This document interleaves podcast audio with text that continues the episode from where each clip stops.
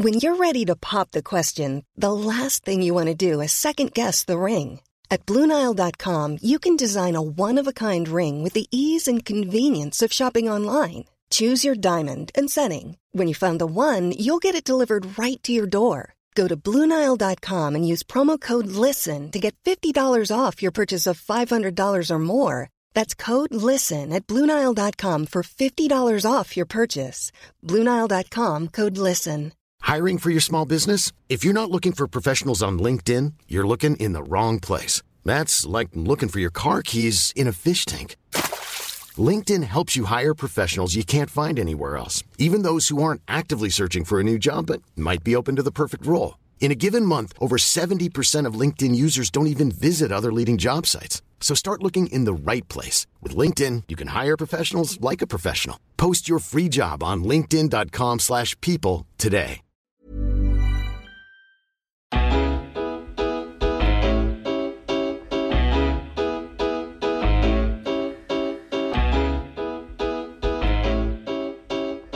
Hello everyone, welcome back to the Roker Report. You're joining us in the off-season. Well, it's not quite the middle of the off-season, it's actually the beginning of the off-season. Feels like the middle of the off-season because there seems like precious little to do, of course, except speculate on who the new Sunderland manager is going to be. Now, uh, lots of names being tossed into the hat, but it doesn't feel like early days again because we're all sitting here waiting for something to happen. But yeah, um, early days as far... Apparently they're going to be talking to people, their interviews set up, we don't really know what the full score is. But we've had people like Derek McInnes. Uh, he's he's been odds-on for a while. Giggs was odds-on today uh, for a short period of time. I don't know if that's still the case. They, as you know, they change consistently. But uh, Gav, what do you make of it all, my friend? What do you make of the uh, the Derek McInnes link? Do you think he'd make a good manager? Is that the sort of person we should be going for? Uh, I, I do um, kind of worry that it's maybe a too big a job for somebody like him. Uh, I, I don't. I don't think that. Bringing in a manager who hasn't worked at a big club is a problem. I just find that his last experience in England is going to hang on, basically, mm. because it always do- seemingly does with these managers. And um, but McInnes, yeah, I, I think I think when you when you take into account his record at, at Aberdeen, it's not too bad, really. You know, he's worked on a small budget and he, and he delivered, really, because being second to Celtic is is pretty much what everyone at bar Celtic fights for in that league. Mm. Um, and, and he's done it, he's done a pretty, pretty good job of it, especially this season. They've, they've won a cup, got into Europe, um, and he's done it all without spending any money. I think they've only actually spent money on one player in the time he's been there, and that, that's a particularly big fee. Yeah, I think it's Kenny McLean or something like that, one of the midfielders there. So it shows that he can work on a small budget, and it shows that, it shows that ultimately, um, he's, he's the type of manager that Martin Bain now is from, because they aren't going to afford a lot of money to the next manager, so that that kind of, you know, writes off a lot of the a lot of the better managers who are available, because they're not going to want it unless they're really desperate for work. Mm-hmm. Um, like the likes of, the likes of Gary Monk, who he's always going to walk into jobs at clubs where, you know, the circumstances are a lot better than what mm-hmm. they are here, mm-hmm. and and obviously that, that then limits us to what we, we are available to, to take. You know, you look at, say, you talked about the odds before. You're looking at being linked with the position, and there's there's actually one in the eyes of the bookies. Anyways, there's only two people really into the job, which is Ryan Giggs, who's the favourite. Uh, you can get you can get eight to fifteen for him with, with mm. some bookies. So it it does show that it does show that whoever's going to come in maybe won't be um, seen as a as a you know sterling choice in the eyes of the fans. But yeah. Derek McInnes, to me, he he. he Project somebody who who um, believes in himself, which I think is important first and foremost. I think I think Sunderland have to start looking at the problems we've created for ourselves in recent years, and one of them I would I would say is bringing in managers who think they're doing us a favour. That no more so than with David Moyes, mm. who came to Sunderland and and. Constantly remind us of why we were lucky to have him mm. and why, you know, the circumstances weren't his fault. Um, ultimately, we need, the next manager needs to come in, look at the the stuff afforded him, the, the big stage, fan base, fantastic facilities, small budget, and then look at it and go, look, there's something to work with here. I can do some, you know, moving around of the squad, maybe less so than what David Moyes wanted, which is part of the reason I think David Moyes left, mm. because the club weren't prepared to financially um, financially back him in the way that he wanted, and maybe, you know, wanted to, to, to shuffle the squad around. I don't think that was at the top of the list. So bringing in somebody who might work with some of the players Moyes wanted to get rid of is essential too. Giving so them, giving them yeah. a fresh start sort of thing, that's very important. Exactly. Yeah, exactly. So yeah, McInnes to me, he, he out of the out of the managers available, if he is even available, because that's like I say, that's not for Aberdeen. He's he doesn't have to leave them. So.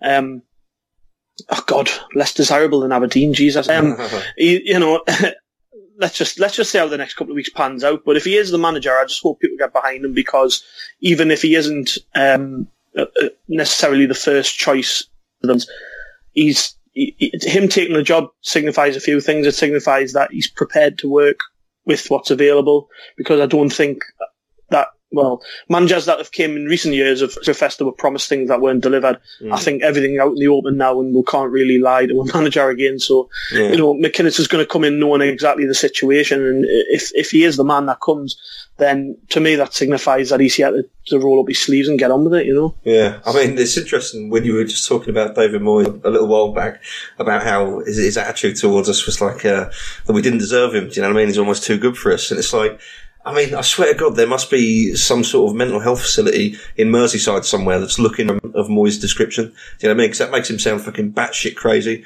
like he's just got out the fucking loony bin. Do you know what I mean? When you look at what he's done now, it's fucking, it's incredible that someone like that could have such a high opinion of himself. Do you know what I mean? Through that sort of sheer stubbornness, and I, I don't know. I, we, we can't rant too much about Moyes now. He's gone. He's gone. It's all over. We don't have to. I should should tell you all at this point. I forgot to mention. I have some guests with me tonight. We have Gav, obviously, who you just heard from, but we've also got Graham and we've got Jimmy. How are you guys doing? Yeah, very well. Very well, Damien. Good time. I am I'm good. Same old. Missing the football. I guess we all are. Weirdly enough. It's terrible. It's terrible, isn't it? Like, I, I didn't realise until, like, I think it was yesterday. A week. Yeah, yeah. That was it. And it hit me, and I thought I was prepared for this off-season, but I'm not.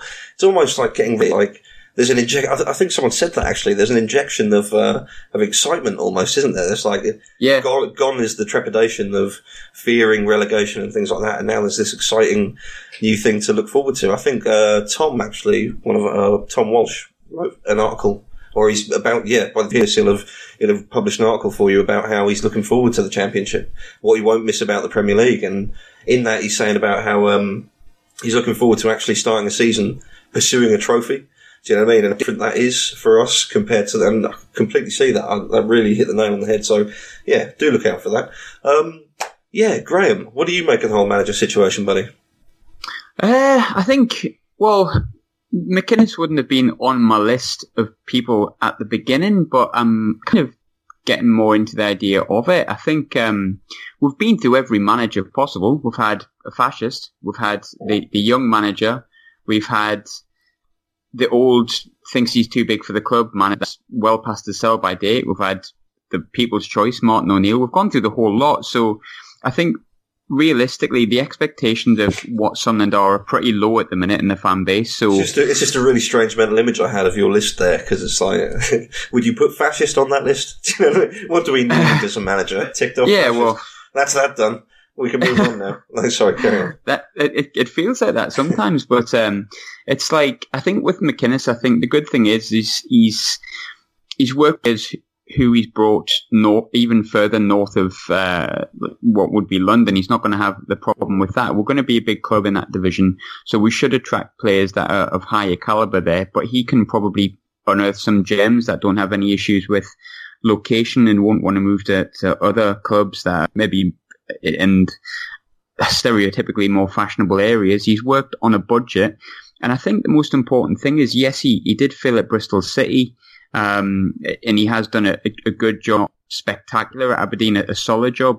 But I think the good thing about him is, is he's still really young. He's still got a lot to prove. And, and that Bristol City job, may he may come to Sunderland and be like, this is my opportunity to totally blow that with the water. Yeah. At a big club, totally turn a, a club around, like like us around. I'm hungry for it. I think for a while, since probably the days of Poyet, we haven't had a manager that's necessarily been that hungry.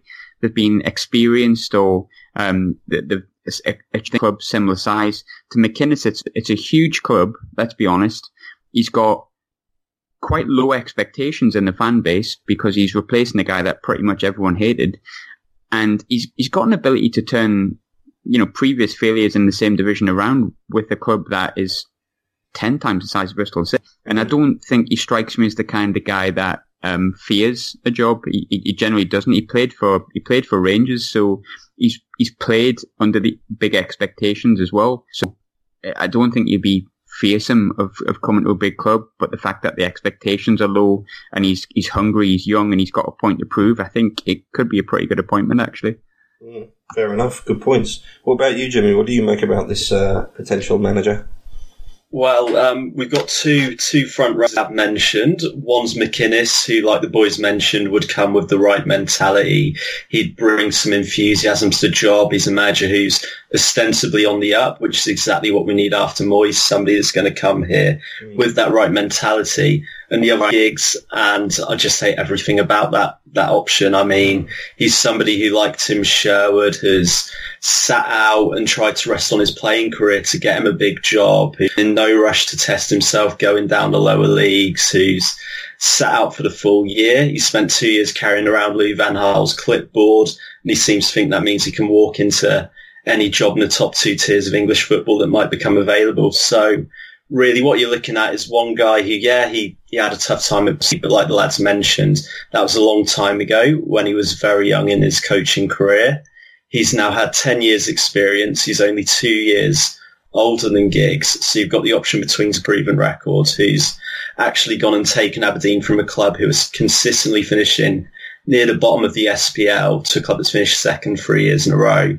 So you've got somebody with a bit of a C V, with some experience, who isn't used to dealing with the tier of player that he'd be dealing with in terms of the wages they're on, in terms of where they play before Sunderland, mm. if he was to come in. But really, um, the other option's quite terrible. You look at the other people on the odds, and you're looking at people that are either doing in the Championship, who are unlikely to want to come to us, sort of your Ukanoviches, your Wagners, and that's old former players that have no managerial experience. So really, at the moment in my head, it's kind of McInnes or bust. He's realistic. He ticks a lot of the boxes in terms of being young and on the up. So with me, it's McInnes or bust at the moment. Fair enough. I'm see- I seem to be getting this um, this consensus, this general consensus that we're very limited to what we can expect from uh, the, the caliber of managers expect to to be interested in the job. I mean, is that really fair? Are we being completely fair on the club? I know it's a it's a difficult situation. It's painted as like one of the hardest jobs in English football at the moment, I suppose, or certainly the most short-lived. Um, is is that really a fair thing to say? What do you reckon, Gav? Is it are we going a bit overboard with the wouldn't touch Sunderland with a barge pole? I think a lot of managers would be happy. Do you know what I mean? I think a lot of good quality managers would be happy with the the level of support we've got and what it, what it means, do you know what I mean? The building at this club, I think that's mm. a, a massive selling point of it. Well, the potential more than what it's currently, well, what it's currently capable of. Um, to a to a degree, yeah. But like like like I mentioned earlier, Gary Monk, for instance, mm. is a, is probably the of, of all the managers on the free market, you know, Championship standard or low prem standard, he's probably the best. And there's plenty of clubs looking for managers this summer who are, I would say, are more primed for a rebuild or primed for a, a manager coming in and putting his own stamp on it. Mm. I think the issue really is that whoever comes in, and we'll probably get on this later, but they won't have a lot of say in what happens behind the scenes in terms of transfers, in terms of coaching staff. Mm. So you, you've got to really, that's going to limit who you can bring in. I mean, I'm I'm looking now at the at the odds that the managers who have been linked. Um, Giggs is the favourite, but I don't know why, really. He's, I mean, I can only presume that somebody hired some stupid manager and, mm. it, and it crashed the betting market. Um, then beyond that, you've got like Simon Grayson at Preston, who, to be fair, has done a decent job at quite a lot of Championship clubs on a limited budget, so you can see why he's northern, you know. Um, but again, not really succeeded anywhere. Maybe he's maybe he's the type of manager that you do give the step up to because he's he's done well at a lot of smaller clubs. Um, Pardew ruled himself out, but for some reason his fourth favourite. Um, Nigel Clough was he, he came in a bit the other day in the odds, and I'm not sure why, because again, another manager who who's bounced around a few clubs and hasn't really done much. Burton seems to be his comfort zone. He was there for ten years before he left.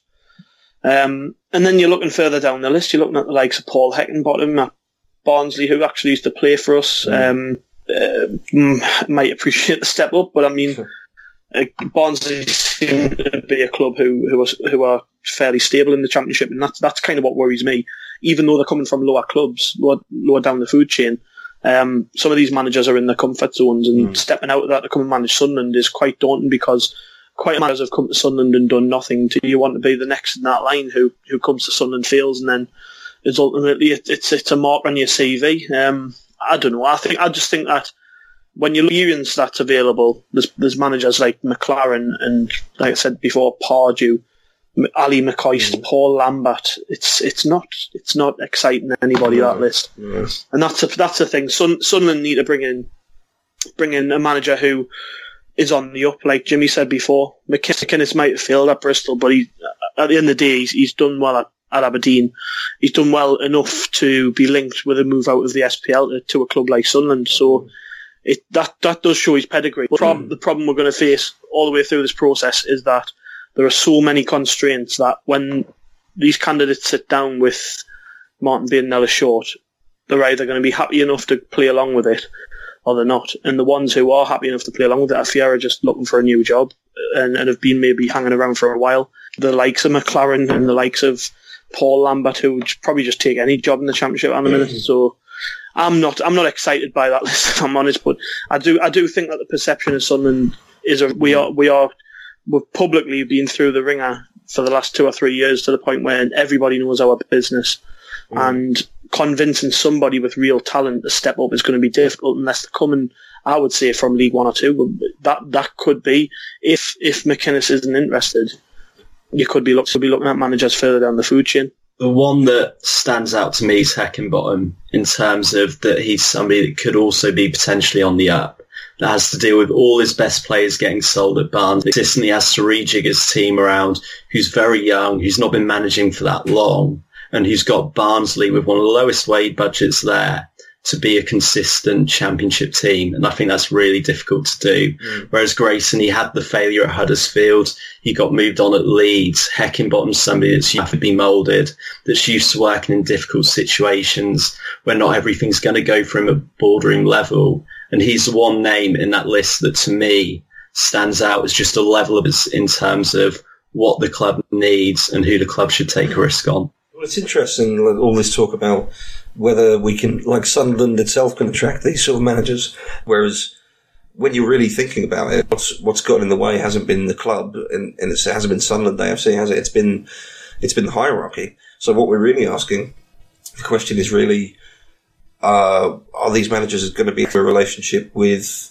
Ellis Short and Martin Bain, or whoever Ellis Short will replace Martin Bain with when he inevitably doesn't do his job properly, quote unquote? So that's the interesting one for me. It's more about a manager looking at the owner and deciding whether or not, I mean, that, that would normally just be like a, it'd be a big part of your decision making if, if you were approached by a club. But it wouldn't be all of it, do you know what I mean? You'd probably get most of your joy. As long as you were told you had control over this and that, then you would get most of your joy from that. But in reality now, if you're looking at an owner who, from, from all accounts, from all we can from all we can tell, unless he, he's either he's either completely delusional, this owner, Ellis Short, he's either completely delusional and poor in his judgment skills of of potential managers, of people to employ to help the running of the club, or he's a liar. It's one of these two things, because we're, we're talking about the law of averages now. Like, it's statistically, surely it's statistically impossible that every single manager over the last ten years has had bad things to say about him afterwards. Do you know what I mean? And it's all the theme of not having enough money, getting offered a job, taking the job, and it's t- tying yourself into a three, four year contract as well. Do you know what I mean? Uh, and getting to this point inevitably where you go around and say, oh, the squad I've got, not good enough. I'm going to need X amount of money. And they act as if, or they certainly give the impression, these managers, or ex-managers now, that they, they were given, they were made promises, and they they were given these these mysterious figures, God knows what they were, and that was what they'd be able to call upon. That was the sort of support that they'd have from their owner. But it doesn't seem to be the case, does it? That, that, that's what's really confusing me.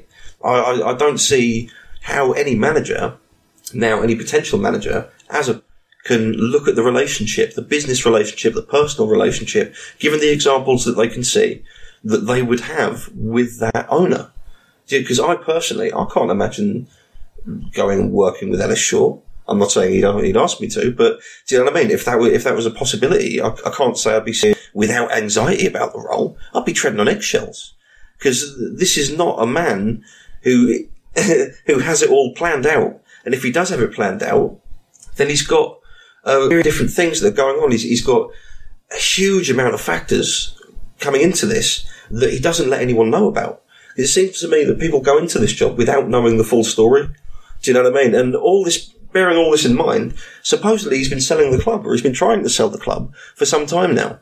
Rumours come and go. We've heard rumours that he's met investors or potential investors. He's turned them down because they they didn't fit in with his idea of what uh, what the club should be ran like. You know what I mean? Supposedly with the footballing ethos, I, I don't know where he gets off thinking he's got that, like any kind of idea. Like he should be the judge of that. Uh, we've had other rumours that. Um, he turned them down because there wasn't enough money. We've had rumours that, no, he can't sell it because it's in too much debt. We've had rumours that uh, he's clearing the debt and that's this out, and therefore he's he's going to keep it. Do you know what I mean? Gav, help me out here, man. Like, what do we make from this guy? Because it's just it seems to me like if you were walking into this job as a manager, or rather, if you were thinking about walking into this job as a manager, you would be mm. proper anxious. Do you know what I mean? You wouldn't have a clue where you stand. Yeah, well, it's it sounds as though that whoever... Um whoever comes in is not really going to be dealing with Short. I think he'd probably sign off on it. But it sounds as though they brought in Walter Walter Smith, haven't they, to, to help Martin Bain deal with the uh, deal with the all the all of the no, no, I can't get my words out the negotiations. Um, so you know maybe Short maybe Short is happy just to pie that off. But if I was a manager coming in and I knew I knew what odds obviously went on publicly with the club and knowing that the club's up for sale, for instance. Um, I would, I would be, you know, fairly nervous, I, I guess, about stepping into those shoes because, and no man, no manager expects to, to, you know, manage the length of the club, and because, you know, I think the average length of a uh, job in, in management is probably about eighteen months. Um, mm. So, for me, whoever comes in is kind of going to be looking over the shoulder immediately, knowing that he's going to sell the club, or he wants to, or he may sell the club. So, again, limits the list of, of managers that are available to us that would potentially come here. And mm. that's when I start looking at the like Seaman, the managers who've been from club to club who don't mind going anywhere as long as it's a payday. Paul Lambert again, Steve McLaren. It's like, is that what we're going to end up with? Or are we going to end up with somebody already on the coaching staff because mm. it's cheap and it's easy to do? Um, It it it, it does is because if, if a manager like Derek McInnes turns us down, no disrespect to him, but he's he's one job in English management was Bristol City and he failed there. Yeah. If a manager like that turns us down because the conditions aren't good enough, then what's ultimately about what the next guy is going to be stepping into? Mm. I mean, we know it's bad, we know it's bad, but how bad really is it? And is it that much of a you know delicious prospect for anybody when you're looking at? When you're looking at all of the ramifications, I honestly think that whoever comes in may well end up being up to Short, who gets a one-year deal, comes here, stabilises the club for the next man to come in once all of this mess has been sorted out over the next season, because I think it's going to take another year in debt and, and player turnover and all the rest of it. I think it's probably going to take a year of change before mm. this is a real prospect for anybody to take on, and that's got to be considered too. You know, would would somebody... like Neil Warnock be more suited to this job, for instance, who has done that countless times, went in clubs and spent a year there and, and really um, being able to to get the best out of what he's got, but also make something of it and, and develop it a little bit for the next manager. He's done that at quite a few clubs, hasn't he? And mm. and even achieved promotion with a few on with, with those ramifications. So I, I, that's something to consider too, which you haven't really heard many people speak about. Is is this more of a case of somebody comes in, um, knows that it's a year just to tide us over until the real work can start, when Short's maybe gone, the debt's cleared, uh, the majority of players that are gone, and we've got more championship-ready squad. Is it, is it then a case of looking at someone like McInnes in a year's time and saying, right, we've, we've cleared the decks and it's ready for you to step in now and, and mm. do the dirty work? Mm. I suppose managers, potential managers, would be uh, would be wary of something like that. Do you know what I mean? Coming in to just do us a job, tide us over. I think... Going back to what you just said about um, like someone who's already at the club. Do you know what I mean? Like looking and talking about uh, Bracewell, Stockdale. Do you know, is that the sort of thing that would be considered? I mean, getting a, a caretaker manager in like that for a year, I think that would be a terrible decision if that was the case. And surely money's better than that. I, I know money's too tight to mention, but it's uh, it's.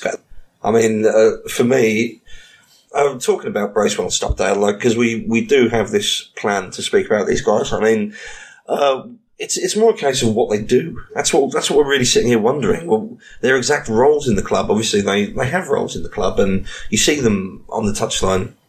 You see them talking to various players and things like that. But they they haven't gone anywhere, despite the, the massive turnover in in managers. It's interesting that these these two people are there. Now, is that because, I mean, I mean, can can can we not get rid of them? Is is there some sort of, is there something put in place by by all people? Owner Ellis Short, would he actually do that? Would he go out of his way to protect the the jobs of two people like that? I mean, I personally can't see it. What do you make of it, Gav? Mm, is, it, um, is, is that really likely that Ellis Short would go out of his way to say to his managers, "Look, do what you want, but don't get rid of Bracewell and Stockdale"? What, what I do don't think, think I, I don't think it's necessarily just. I think what they're trying to do behind the scenes is perhaps put a structure in place which ensures that it doesn't matter who the manager is, they don't have to overhaul the entire coaching staff every single time somebody leaves. Because I think it's been since maybe Poirier was here mm. that a manager's had the staff that he wanted. I think Advocat's staff were Bracewell and Stockdale, and since then every manager since has had. had them on the coaching staff. So to me, it, it indicates that they're not willing to, to, to sack people first. And it also indicates that um, Bracewell and Stockdale are maybe not costing the club a lot anyways, because, you know, they're pretty cheap to keep around. Stockdale, yeah. In fairness to him, did a really good job with the under twenty-threes and was given a chance yeah. to step up yeah, to the first team.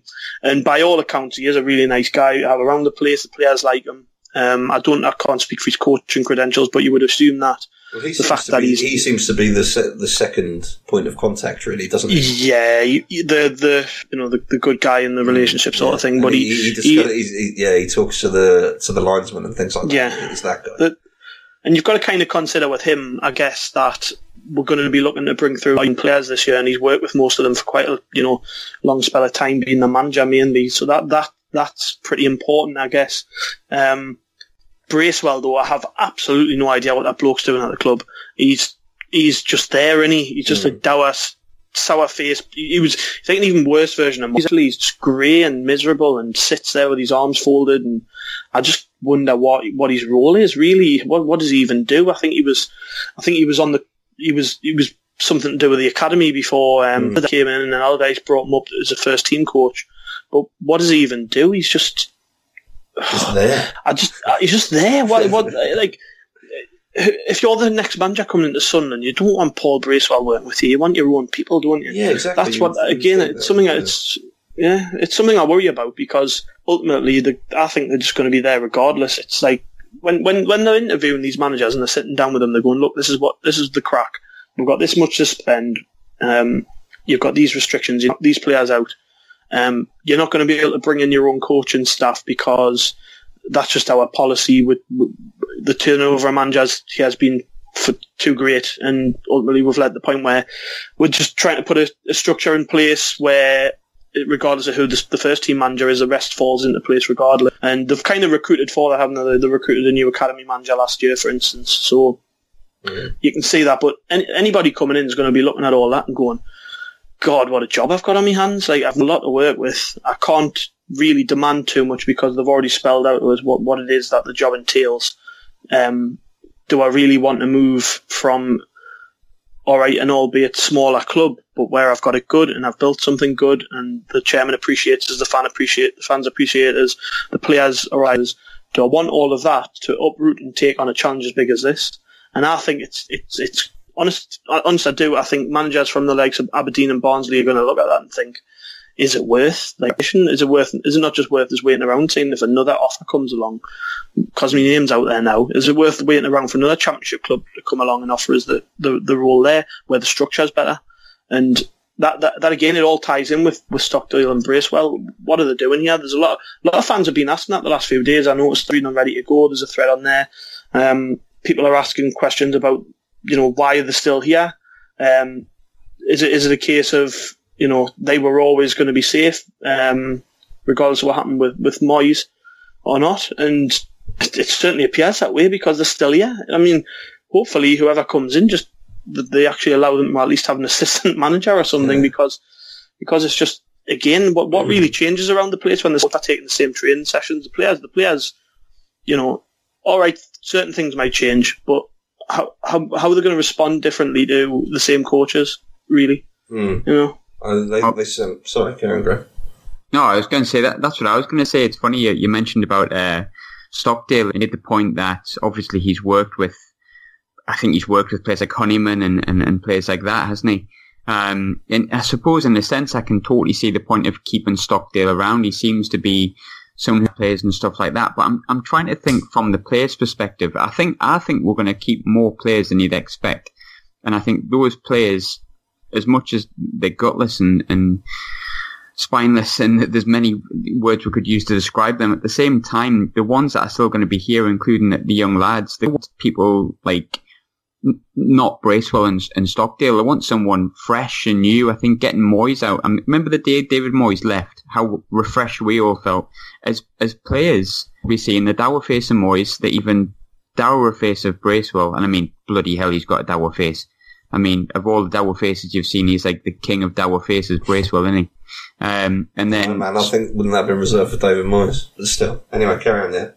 And, and then you've got you've got Stockdale, who by all means is probably all right to keep around. But if if if, if I'm being honest, you, you've got to go one way or another. And I think Gav's point of bringing in someone for a year to kind of stabilise stuff and make sure we don't just into the next bloody division, or we've got to just completely clear the decks of these out of contract players and the, the backroom staff, and, and the manager's obviously already gone. But I, I, I just think we need to get rid of the, the whole infrastructure that's there at the minute, from right at the top, and obviously getting rid of Ella Short and, and things like Martin Bain's a lot more difficult than getting rid of coaching staff. But I think at least on the training pitch, just get something completely fresh in. And I think if you're going to give someone like McInnes the job or Banks the job, you've got to get someone who's his own people. I mean, you look at when Roy Keane came in, and it was like the people Roy Keane appointed had a similar mindset, and that's why he employed them. So all around the club, you would have had a similar mindset and a similar thought process. Realistically, you could put pretty much anyone on the training pitch. You're still going to have Bracewell doing what he did last year with the same attitude, and Stockdale maybe doing the same thing. I think it's maybe harsh on Stockdale, but get rid. Get something completely fresh and everything up as much as we can. Um, because uh, that's what we need. We, we need it refreshed. It's been the same shite for five years. We need it refreshing as much as we can. And hopefully Ella Short is the first one to go, but it's a little bit more difficult than it is getting rid of a couple of coaches, isn't it? Mm. What do you make of it all, Jimmy? I just think we've got way more important things to be worried about. I just feel that we're looking at a summer where we don't know how many players leave in. We don't know what's going to happen with our players that are out of contract. We don't know who the manager's going to be, what budget is. We don't know how much of transfer funds we raise. It's going to go on players. We don't know how many free transfers we're going to have to make, how many players that we sign on loan are we going to bring in. There's so many unknowns. I just think we've got much bigger fish to fry than two, two members of our backroom staff. How much for say is Rob McKenzie going to have transfers? What does our chief football officer do? I just think there's much more important things going on with our structure of our football club mm. over the next three to six months that whether they're there or not, it really doesn't bother me. Mm. I think there's much stuff going on with this club that we need to, to have a look at, to be honest. So you wouldn't agree that there's some possibility that they might be part of that whole uh, rotten core setup that we've heard oh. so much of? Oh, yeah, absolutely. It could be. It's just a case of... They're hard time to, move. to worry about yeah. that now. yeah, exactly, exactly. There's just so it's there's so much to do this summer. It's fair enough, fair enough. Well, uh, yeah, with with that in mind, obviously we've we've got a little bit of time left to talk about some uh, some transfers. Now, obviously, the rumour mill will be in full swing. It hasn't even got into full swing yet. It's going to kick off like mad when we do get a manager in. because obviously everyone will be told that uh, despite the fact we haven't got any money, the new manager will come in with a headline that says something like such and such given war chest. Do you know what I mean? Ellis Short opens checkbook. Things like that. Things, complete lies and fallacy to get you to buy these terrible rags. But regardless, we will discuss the potential of transfers. Is there anyone, lads, anyone that you, you see us realistically, specifically being able to bring in, or or is it more of a, should we be focusing on just blanket quality? So obviously it's unstandard, but are we looking to increase the entire, to, to better the entire squad, or are there certain positions that um, we need to fill? Go on, Graham. Um, I, I think, um, I think we've discussed this like as a group loads of times, but I think we've got to look at centre forwards because we're pretty much losing all of them. Um, like Defoe is going to go, Anichibi, I, I don't think Anichibi's going to get offered another contract. Um, if he wants one, um, then you've got Barini, who, you know, fingers crossed, is disappears as fast as possible for a good chunk of what we paid for him. Um, so what have you got left after that? There's, there's nothing really. So I think the scary thing for me is how much allegedly of a small budget we've got, if there's even a budget. And I mean, I've looked at the free transfer list and nothing really fills me with confidence. And I think, I think Gav said it a few times, you need about four strikers in that division. The amount of games you have, you kind of go in with like two, but where are we going to get decent money for two, three centre forwards that are going to, if we haven't got like a pot of piss in? And then forget, we're forgetting about the fact that Pappy's probably going to leave, thankfully, but still, it's, it's ahead. Kone is going to go. Uh, so centre half you'll want. John O'Shea probably going to stay in, and I hope he does. Um, in the midfield, you've got Catamore, and was injured. You've got Ndong, who, you know, might have some interest in if we need to sell. And then we've got to replace the goalkeeper as well. So we're pretty much, well, we might have to replace the goalkeeper. I hope not, but we're kidding ourselves if, Pick, if we think Pickford's going to stay in. I think in terms of targets, I, I spoke about it on the site a, a few weeks ago. I think someone like Jason Cummings is a, a realistic signing. And I think the, the problem we've got is, although our expectations are low, because we're quite a depressed bunch at the minute, we still do hope that we're going to at least be pushing playoffs, if we're honest, because we're big and we, we, there's no such thing as too big of a club for a division, but we've got the potential to be bigger than the division we're going to be entertaining. And I think when it comes to signing certain players, we've probably got to lower the expectations a little bit because of the budget. And I think we've got to be looking at players like, maybe the Scottish League wouldn't be a bad shout, because it's not like, That they, they live in Scotland, they play in Scotland, so living in won't be that weird. And you can unearth some real gems in that division. You can pick up a lot of shit as well, but realistically, beggars can't be choosers at the minute. And the scary thing is, I think we're going to be beggars. But to answer the question, I, I think we need a, a good few centre. We, we need a good few centre halves. I think aside from that, we can probably get away with trying out some of the youngsters in terms of like fullback positions and that. But I, I don't know. It's it's a job. I, I want to have, if I'm honest with you. I don't envy Martin Bain or the new manager in any way, shape, mm. size, or form on that. Yeah, no, I, I agree. We, we we ran a good we ran a good feature on the site today. Actually, um, people listening probably read it, but um, scouting about feature that Carl does, mm. and he and he it's just him identifying players that we could go for on the summer and et cetera. And you know, like players that are maybe below our expectation level, but would probably do a job. And uh, he, he he wrote a bit about a guy called Ollie Watkins at Exeter, and uh, I don't really know a great deal about how this. I want us to sign him. Carl's made him sound like a real world beater, um, but it's the, it's the type of player I would like us to go for, because if you look down the food chain again, League One and Two, mainly League One, I would say um, there's a lot of young lads playing in in teams in that league around the age of twenty, twenty-one, who leave academies when they were fifteen, sixteen, went on to play for, for youth sides of clubs um, like Exeter, yeah. and have then went on to, to gain a lot of first-team football, and then obviously, you know, show that they're, that they're a lot better than what they were maybe perceived to be when they were kids. Yeah. Um, Watkins is no stranger to that. He's he's twenty-one-year-old, um, yet is pulling off trees in that league. He's, he's He's got pace, he's strong, you know, and it makes you think, what what what's the what's the difference between, between a player like him Um, playing at, at that level and then stepping up a couple of leagues? We sort of Dele Alli a couple of years ago, didn't we, at M K Dons? people were like, well, why are they spending five million on him? And he's now one of the midfielders in the Premier League, and it just shows that there is talent out there if you go out and find it. You've got to recognise these kids have, have proved themselves at such a young age. Um, Cummings is a good example, like like what Graham said before. He's he's he's playing for Hibs in the Scottish Championship, but he's scoring a lot of goals. And you've got to maybe wonder whether a kid like that could come to somewhere like Sunderland, and you would say it definitely is a step up for one. Mm. Um, would he come here, kick on, improve, and, and you know, would would we unearth gems basically from some of these smaller clubs? Yeah. But even aside from that, aside from players like what you know Cummings and this Watkins guy, there's there's a lot of decent players who would probably do all right for us, um, being made available for transfer this summer. And I'm just going to reel off a few names here, but I, I'm going to assume that a lot of people will be, turn their nose about them. Mm. But players in Hoylett who couldn't get a club last summer, and then he, he went to Cardiff and has had a really good season. Mm. It's somebody that I would like because he's got pace, he gets in, in the, the opposition's box and creates chances, which is something we've not had from our time. Um, he's available for nothing. And you've got to kind of look at the free market now and think, all right, these players wouldn't have made a difference for us in the Premier League, mm. but would they make a difference in the Championship? He's a good age, and like I say, he's got all of these attributes that would definitely improve us out wide, so why not take a chance on someone like Junior Hoylett, who, yeah, he didn't do great at Q B R, but he's went to Card- Cardiff this year under Neil Warnock and really done well.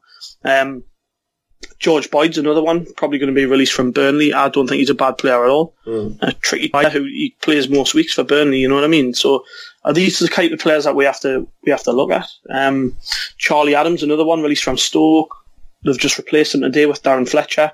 Not everybody's favourite person, but he scores goals and he's good on set pieces. Mm. Would he add more to our midfield than, say, Darren Gibson? I would say so. Yeah. Um, There's there's a couple of fullbacks available. Cyrus Christie, who's an, an Ireland international, uh, big quick lad, plays right back, and Zeki Fryers from Palace, who used to be at Spurs, I think.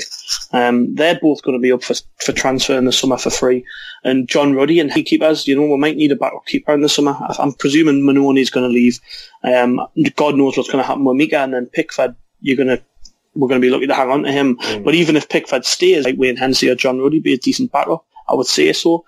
And these these are the type of players we have to look at. Ultimately, that, that all right, they wouldn't have been good enough for us last season in the Premier League, but we have got a lot of we've got a lot of work to do this summer with the squad, regardless of who the manager is. And frees and loans are going to make up the bulk of our squad, I feel. I think there's going to be that many players leaving that there's going to be a lot of gaps to fill that we can't rely on the kids to do. There's, so now, there's not enough of them already. The time you know? That we should be pushing the Stephen Pienaar button. We pushed it too early. no, well, not, not necessarily that. When, thing is, though, you're looking at I'm looking at the, the, the, the players that are available in the summer, and some of them are of good age. Like I say, yeah. Hoylett's not not that old. Yeah. Um, Ross Wallace might even be available, who's been brilliant for Chef Wed this summer, uh, this season. Sorry, and he might be available in the summer. Um, Fraser from Palace used to be at us. Obviously, we know what he can do. Available on a free, could w- w- like Graham said before. We might need four strikers. Would somebody with a bit of pace and like Campbell, would he make a difference in the trip? I would say so. As a squad player, definitely. Mm. Um, Sanogo from Arsenal's available on a free.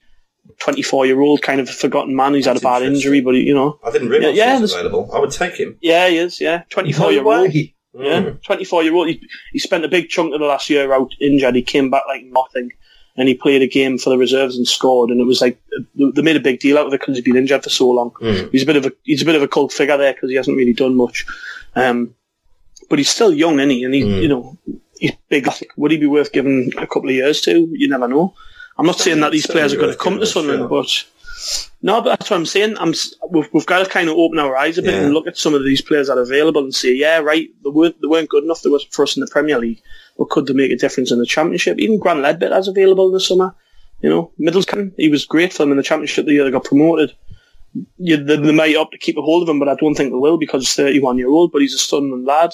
You know, did very well for us before he left. Is that somebody we could bring in? There's a lot of options out there. I'm just, mm. I just think, I just think the main thing in the summer, regardless of the manager, is we have to, we have to treat every signing with the same sort of respect.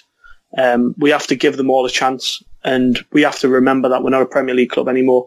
The quality of these lads coming in isn't going to be the same. But anyway, we brought in players like Adnan Januzaj last year. We mm. all thought the world of them when they first got here. And, you know, t- it didn't take very long for the for the, the true colours to show. Mm. I would rather see hungry players come to this club who prove themselves on a, on a big stage or, or want a, a career rebirth, a lot of something along those lines. I would I would rather say that mm. than see us give another minute to a player like Jack Rodwell.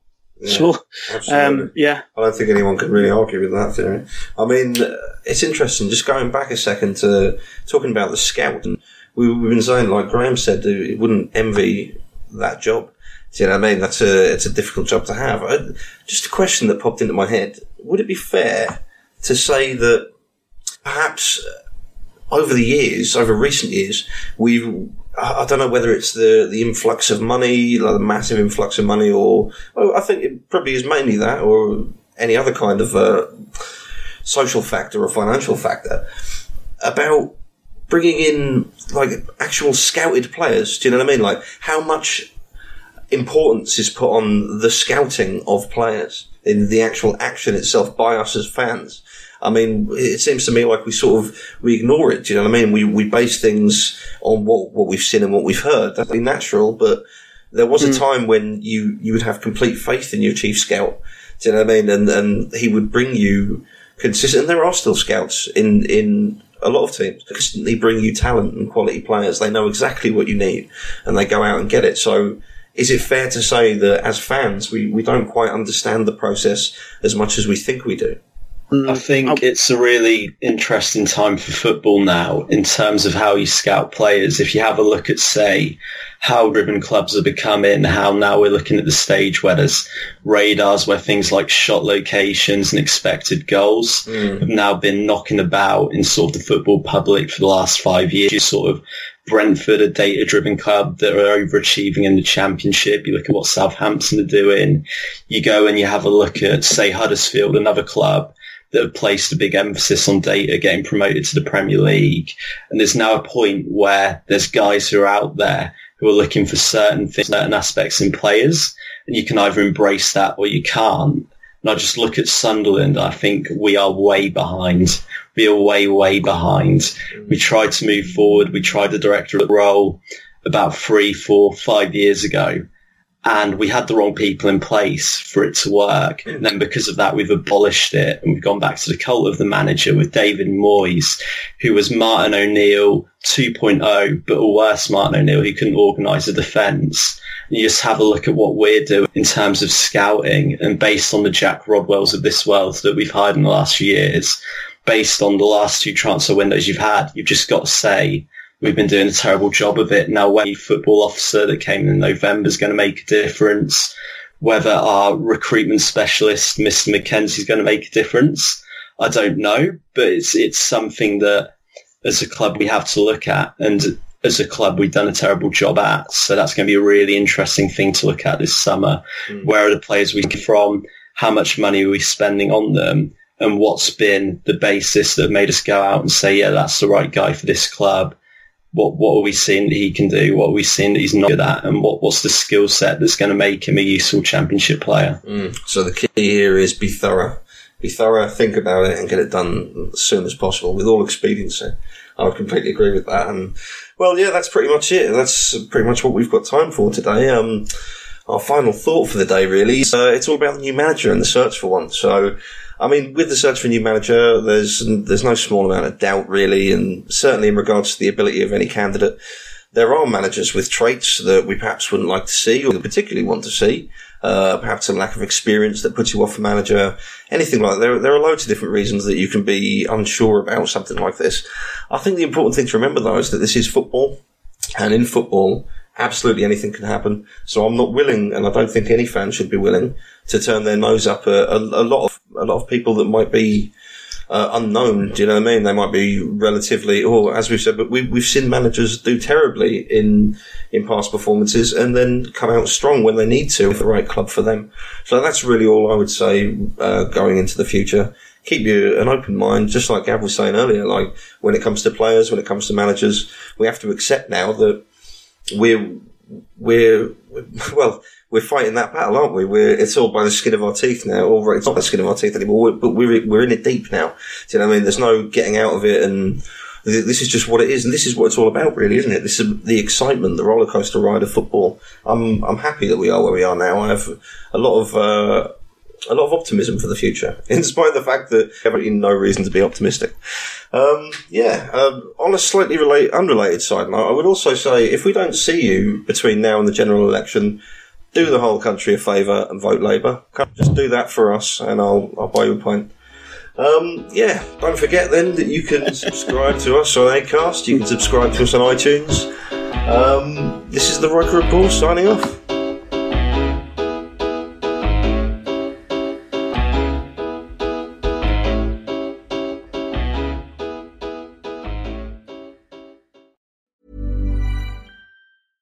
Flexibility is great. That's why there's yoga. Flexibility for your insurance coverage is great too. That's why there's United Healthcare Insurance Plans.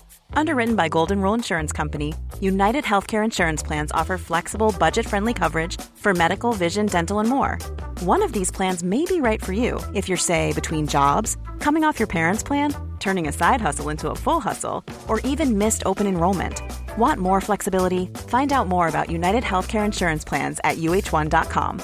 Hi, I'm Daniel, founder of Pretty Litter. Did you know cats tend to hide symptoms of sickness and pain? I learned this the hard way after losing my cat, Gingy. So I created Pretty Litter, a health monitoring litter that helps detect early signs of illness by changing colors, saving you money and potentially your cat's life. Pretty Litter is veterinarian developed, and it's the easiest way to keep tabs on your fur baby's health right at home. Go to pretty litter dot com and use code ACAST for twenty percent off your first order and a free cat toy. Terms and conditions apply. See site for details.